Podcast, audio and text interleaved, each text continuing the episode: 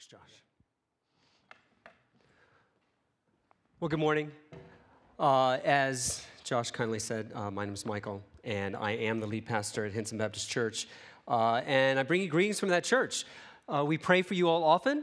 It has been great getting to know Josh over these last really few years.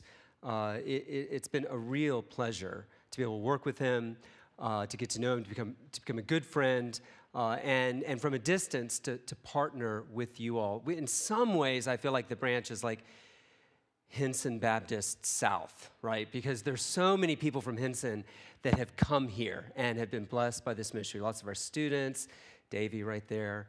I've got one son who is planning on coming to Oregon State next year as a freshman, so you may even see him around. You also have blessed us, though, not only through our friendship with Josh, but last year you sent us Stephen Brucker.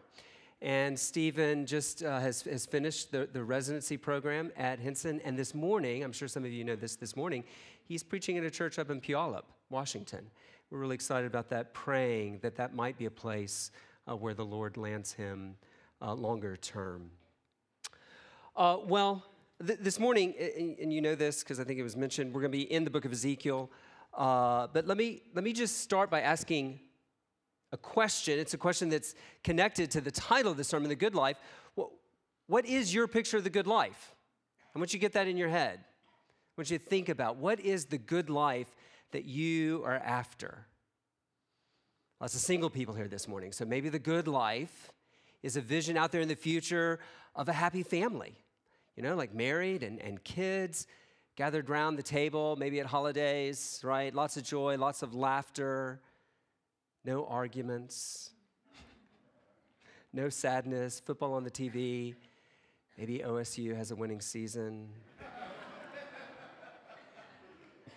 in some sport.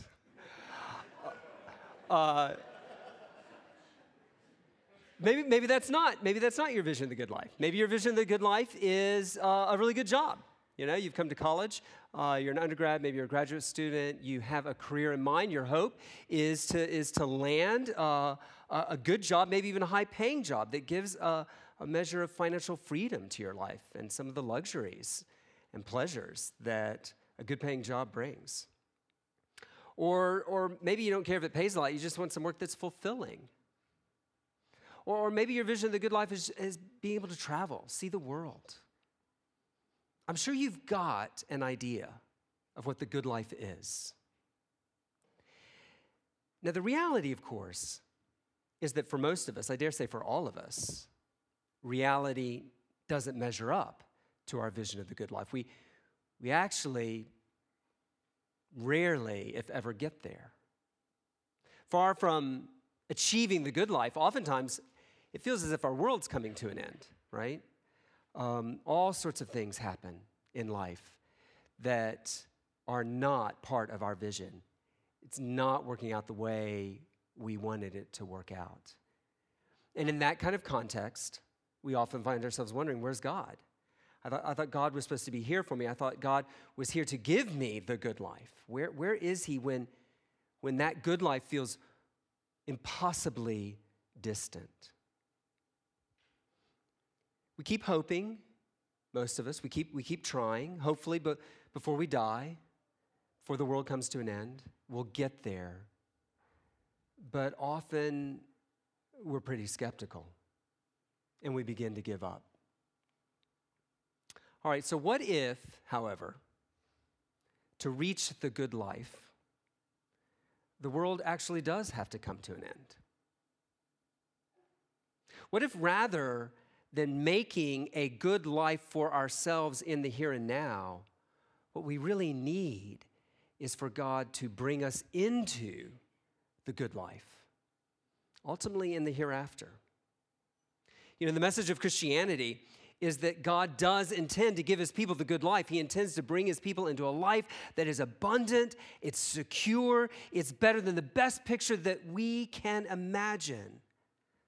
But the message of Christianity is also that he is going to have to bring this life, this world, as we know it, to an end in order to get us there. So the real question, I think, isn't where is God when it feels like my world's coming to an end? The question is, where are you? Where are you? We're going to look at Ezekiel chapter 47, 48 today. So if you've got a Bible, why don't you turn there with me? Ezekiel chapter 47 and 48. I'm not going to read all of it. I'm going to read portions of it as we go along. Before we dive in, let me give you just a quick overview of the book of Ezekiel, right? Ezekiel was written by the prophet Ezekiel during the time of Israel's exile in Babylon. Chapters 1 to 3, one of the most amazing theophanies. A theophany is an appearance of God. One of the most amazing appearances of God in the entire Bible occurs is God shows up on his sort of mobile chariot throne in Babylon of all places. What's God doing in Babylon? And he commissions Ezekiel to be his prophet to the exiled people of Israel. And then from chapters 4 all the way to 24, Ezekiel gives Israel in exile God's message for them. And it is a message of unrelenting judgment. Some of the most gruesome, some of the most difficult passages to read in the whole Bible are in this section of Ezekiel. It feels like it just will not come to an end. Again and again, he says to these exiles, God's going to judge you. It's not repent before it's too late or God will judge you. It's too late. It is too late. Judgment is coming and there's nothing you can do about it. And here's why. And he explains to them why. At the end of chapter 24, two things happen. Ezekiel is told that the siege on the city of Jerusalem has begun. God just reveals it to him.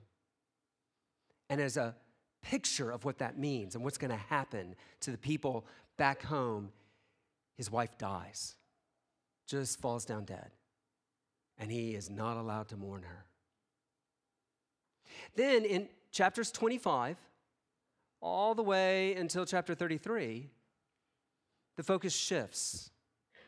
Instead of judgment on Israel, Ezekiel is now given a series of judgments on the nations.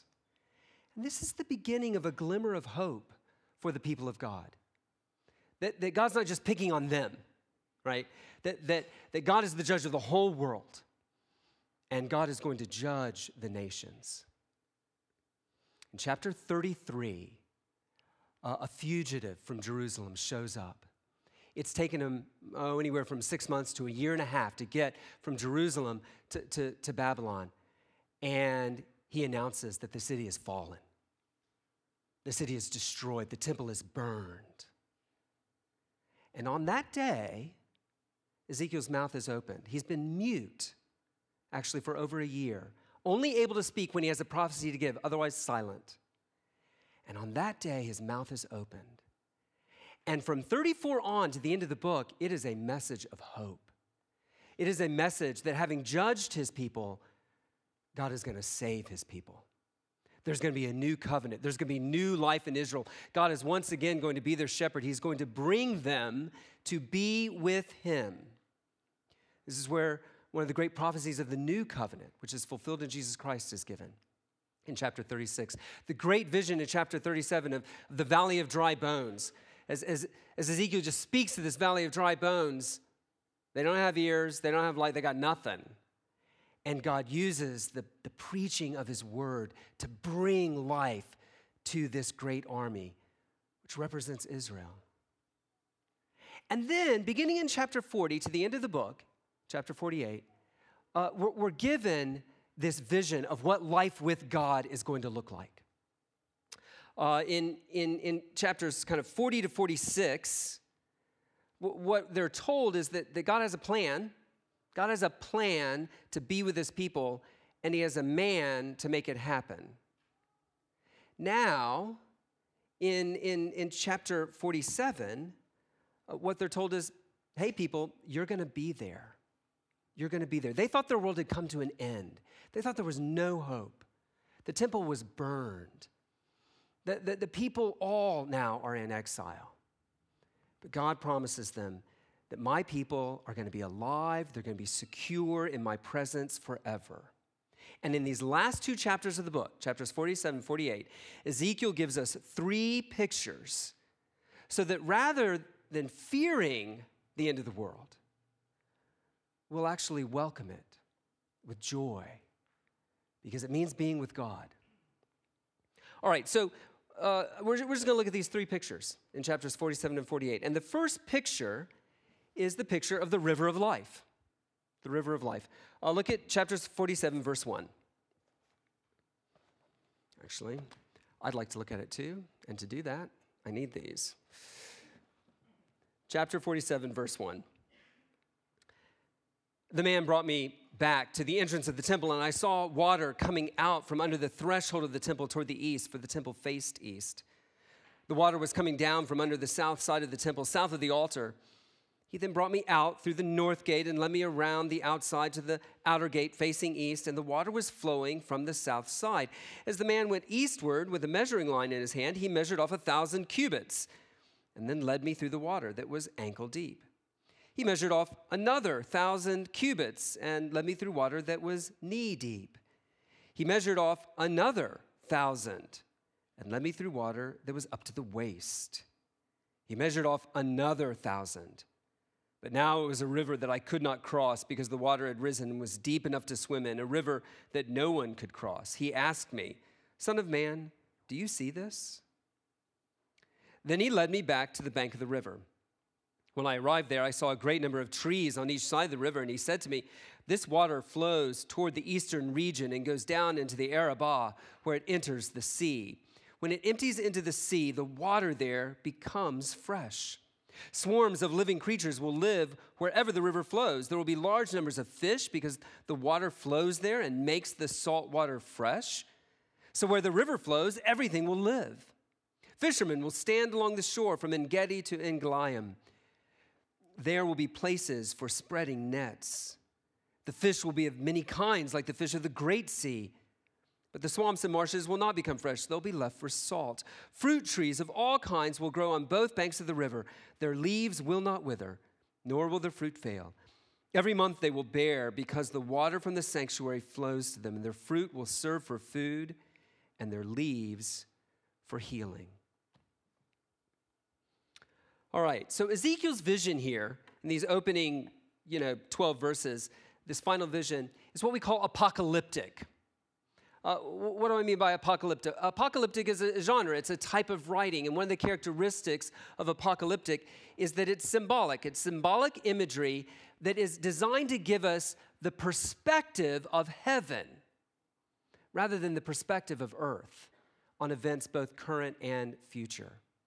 Now, in chapters 40 to 46, we've got this apocalyptic vision of a future temple. We're sort of being presented with what you might call theological architecture. Here, in chapter 47, we're being given theological geography. So the angel brings Ezekiel back to the entrance of the temple, and there at the entrance of the temple, he notices a stream of water flowing out from the entrance. It's flowing east from under the temple itself. Now, the east gate is closed. The east gate is closed because God has entered through the east gate, and he said, "I'll never leave again." And so that gate is shut and never to be opened again. So he can't go out the east gate. So the angel's got to take him out this other gate, and they walk around the temple. And when he gets around to see where the water, where it's flowing, what he sees is that it's headed to the Arabah.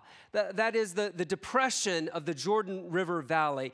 And then from there down into the Dead Sea. Now we know, just from the text, that the river is clearly supernatural and it's symbolic. There is no natural source of water underneath the temple, on the Temple Mount. No, there never was. There still isn't. There's no natural source of water there. And this isn't the way rivers work. This is a river, as you noticed, that gets deeper the farther it goes without any tributaries adding to it. We're used to rivers getting bigger, but it's because lots of other rivers join them as they go downstream. That's not happening here. There are no tributaries. There's no runoff. But it just keeps getting deeper and deeper and wider and wider. By the time he gets 4,000 cubits out, with just this one single source, it's so deep he can't cross it. And then, of course, there's the effect of the water, right? Trees are springing up on either bank. They're bursting with life. We're told that these trees are bearing fruit every month. Yeah, that's not what trees do. But it's what these trees do. They're bearing fruit every month, and their leaves are medicinal. They're for healing. Fish begin to swarm in it. And it actually turns the Dead Sea, which has the most sterile, lifeless water on the entire planet, it turns the Dead Sea into a living sea where everybody wants to fish.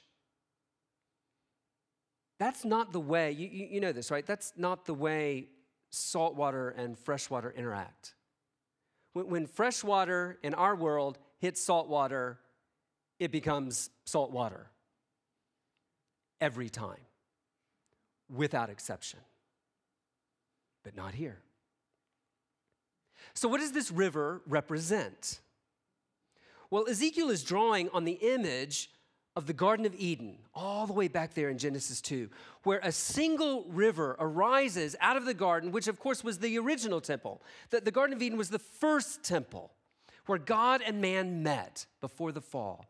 And there was a river that arose from that garden, a single river that watered the entire known world. And of course, what do we know about that garden? It was filled with trees that bore fruit, that were for food. But Ezekiel is not looking backwards. He's looking forward. He's looking forward to a future when God actually dwells with his people. And he's not the only one that uses this imagery. The psalmist uses this. Isaiah uses similar imagery to describe a kind of abundant life that God is going to pour out on his people. And it's this water. It's this living water. So how do we get this? How do we get this amazing water that makes dead things alive with an overwhelming and abundant life?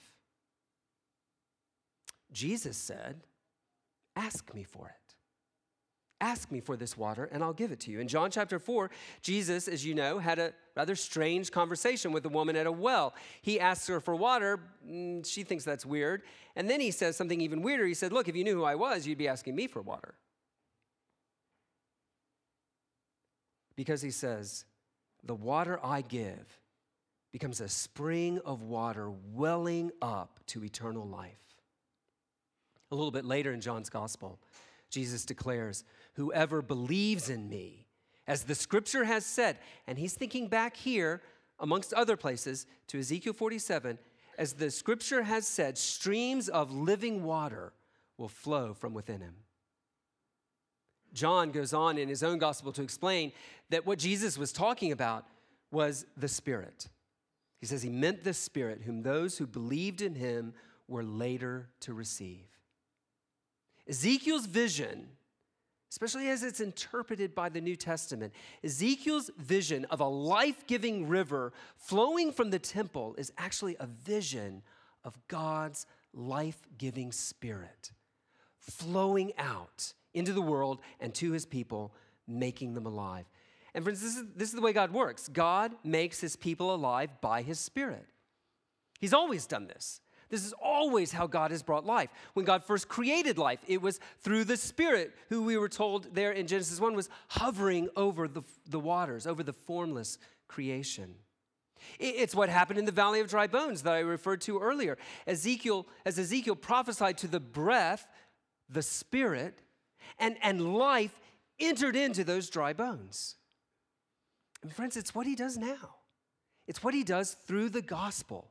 Good news of Christianity. The Apostle Paul declared in 2 Corinthians chapter 3, verse 6, the letter kills, but the Spirit gives life. What's the letter? The letter's the law. The letter is actually any law. It's all of our attempts to create a good life, an abundant life for ourselves by our own power. And we do it all the time. We're really good at it. We make rules. We try to keep them. We set goals, and we try to meet them. And just like all of our other experiences of going after the good life, and maybe even like in a small version, like let's have a really great Thanksgiving this year. Let's just throw a really great party. And you put a lot of effort into it, and all these hopes and all these expectations. And all it does is crush you, right? Because it never turns out the way you hoped. In the gospel, God calls us to stop trying to create the good life for ourselves and instead to trust him for it. What does it mean to trust God for the good life? Well, it means agreeing with him first about actually how dead we are without him. It means accepting that we actually deserve that death for trying to live without him. That's really all sin is. All sin is a commitment on our part to live without God, to live our own way rather than his way. Trusting him then means agreeing with him that we deserve the death that we've brought on ourselves. But then it also means trusting that when Jesus Christ took on human life, he did it so that he could die our death for us and give us a life that we could never attain on our own. You understand, the cross is not a tragedy. The cross is not a miscalculation on Jesus' part. The cross is not simply an example of the brutality of the Romans or the hypocrisy of the Jews. No, the cross is all about God deciding to die our death for us. But 3 days later, Jesus got up from the dead. And that too is part of the good news of the gospel. Because if the cross is about God deciding to die for us, the resurrection is all about him giving his eternal life to us. That's the life that the gospel offers. It's the life that I want you to have today. If you're not a Christian, if you're here this morning and you know you're not a Christian, you know you're not trusting in Christ, I want you to understand, I want you to trust in Christ, but it's not so you can keep a lot of rules. It's not so you can be really religious. It's so that you will have this life. Josh is like going to take me out to lunch afterwards, but if you'd like to talk to me about that afterwards, I'd love to talk to you. So come find me or find Josh or find one of the other staff or maybe just a friend that you're here with. Talk to them about what would it look like to find this kind of life in Christ. Now, if you're a Christian, I want you to consider, right? This is imagery of life in abundance. We got trees that bear fruit every month. We've got a river of life that turns desert into garden, salt into fresh. We got leaves that bring healing. You understand, right, that this life that Ezekiel sees out in the future, this is what has already begun in us through the gospel. It's also what we look forward to. Jesus came to bring life to the full, and when he returns, we are going to know a fullness of life that is frankly unimaginable. And so I just wonder, for you as believers, is this the vision of life that you hold out to, the world? Does it look like this? Does it sound like this? Does it feel like this? Abundant life? You know, if all we have to say to our friends who are same-sex attracted, if all we have to say to kind of the hormone-surging adolescents, if all we have to say to the suffering, to the poor, to the broken, is don't and not yet, then we're not telling them the truth. We're not telling them the whole truth. We're just giving them letter, not spirit. Because what the spirit brings is abundant, overflowing, cannot be contained life. Friends, that's what we need to be holding out to the world in our evangelism, as we share the good news of Jesus Christ. Now, ultimately, as the image makes clear, this life is not only not of this world, it's not finally fulfilled in this world. John, who I referred to earlier in his gospel, John picks up on Ezekiel's imagery in Revelation chapter 22. Let me just read to you there, the first 5 verses of Revelation 22.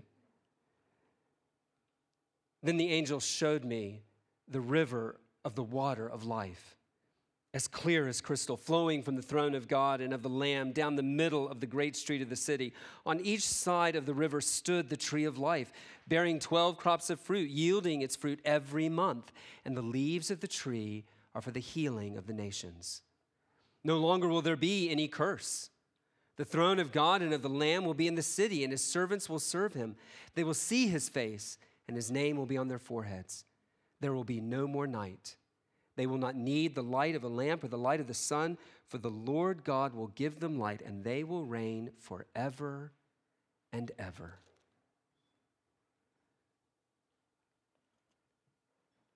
Friends, our hope for the good life can never be confined to this world, because this world doesn't work that way.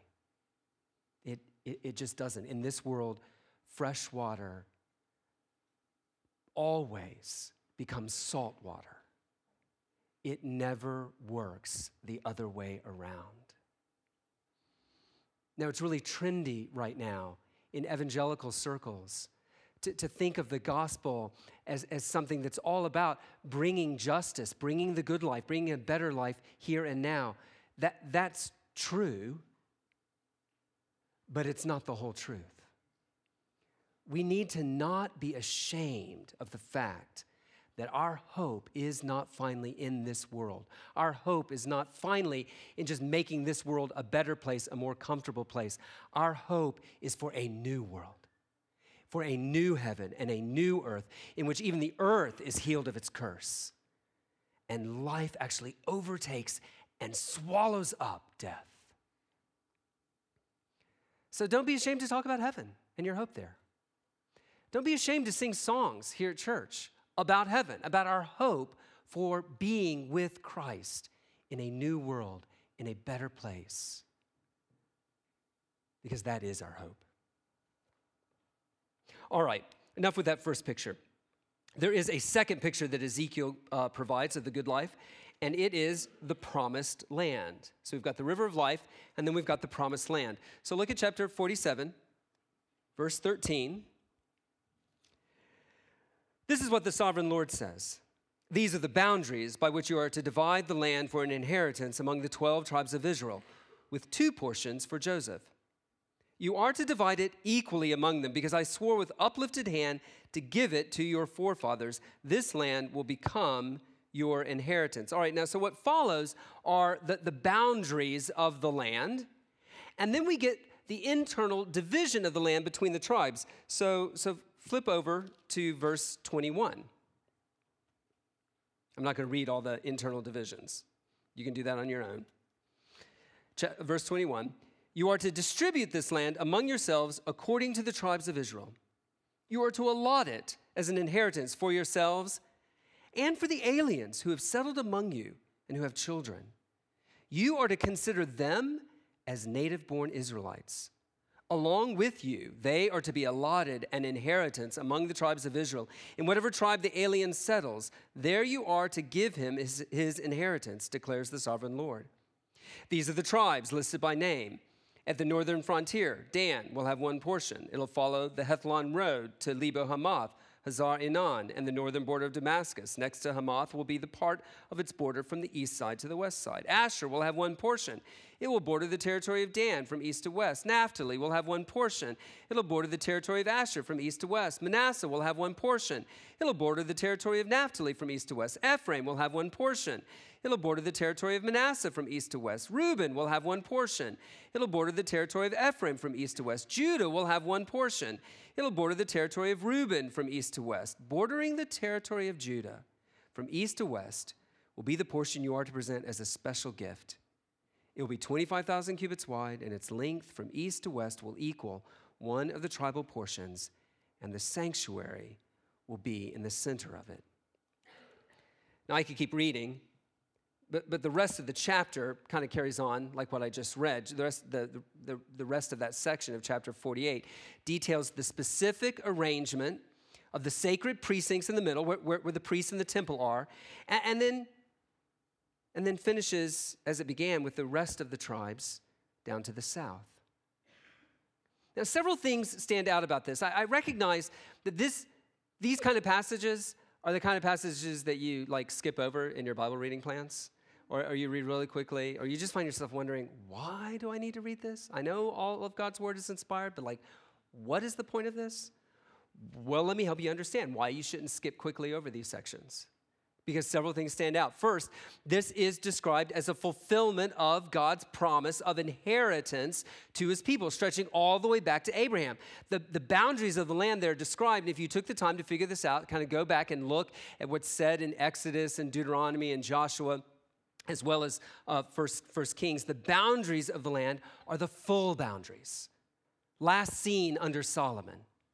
The whole inheritance is being given, not just like the partial inheritance that was given to the people under Moses. A second thing that stands out, the allocations amongst the tribes are different than before. The city and the temple are in their own special portion, right in the very center. That's different than the way it was before. Before, the city and the temple were part of Judah. Now they're in their own special portion in the center. The prince's portion is on either side, and then the rest of the tribes are given equal allotments. But the boundaries don't make sense. If you go back and look the way the boundaries were drawn when the promised land was first given to the people, back in the Pentateuch, boundaries back then were drawn the same way we draw boundaries today. We draw boundaries according to topography. Borders follow rivers, they follow ridge lines, but not here. These are actually straight lines from east to west, just straight lines right across. The emphasis you see is on the equality of inheritance and the equality of access to the temple in the center. No one has a privileged position. Third thing stands out right away. Aliens are included in the inheritance. If you go back to the Pentateuch and you read about the inheritance that was given, aliens were allowed to live in the land, but they were not allowed to inherit anything. Now, they are given an inheritance. They are, we're told, as an inalienable grant, a gift that could never be taken away since you didn't earn it, since you didn't conquer the land, since you were given it. You can't lose it. It's something that God gives us by his grace. And of course, it's far more than real estate. It is life with God in his presence. How do we know that's what's being given? Well, we reason from the down payment that we've received already, the Holy Spirit. The Holy Spirit is the down payment on that future inheritance. If the down payment is God, then the future inheritance is God. All right, so when is this fulfilled? Well, in the biblical narrative, of course, partially fulfilled for sure when the exiles returned from Babylon, but that was just Judah, and it only happened kind of near Jerusalem. The reality is this promise, the allocation of the land being brought into the promised land, this is being fulfilled now. As the gospel goes out to all the nations, as the scattered sheep of God are brought home, as aliens find their place in the midst of God's people. And of course, it will be fulfilled when God makes all things new. So what does life in the promised land look like? Well, it looks like radical equality, right? In Christ, we all have the same spirit. We all have the same inheritance, which is God himself. So even now, there should be no favoritism among God's people. For who are we to judge those whom God has chosen to inherit his kingdom? You can go look at James chapter 2 for that. Now, and I want to be clear, equality in the body does not erase distinction. We're not all the same, but it does erase discrimination. It does erase favoritism. It also looks like an expansive inclusivity, right? All who have the Spirit through faith in Jesus Christ are included, Jew and Gentile, every ethnicity, every demographic. No one is excluded because of who they are or what they've done. All are included, if they are included, because of who God is and because of what God has done. It also looks like a confident security. If we're in Christ, we cannot be dispossessed of our inheritance. He gave it to us. So who is strong enough to take it away from you? You? No. It looks like a comprehensive sanctity. At the very center of the promised land is God and all of his holiness. And so that holiness orients everything around it. The entire life of the promised land revolves around the holiness of God, symbolized by the temple. This is what life in the new heavens and new earth will look like. A life completely oriented around God, a life completely animated by his Spirit. The question is this what life at the branch looks like now? Because it has begun, right? The kingdom of God has already come in Jesus Christ. This inheritance, you already have the down payment. So what does life look like at the branch? Does it look like those four things that I just mentioned? Are you marked by radical love for one another despite your differences? Do you embrace the one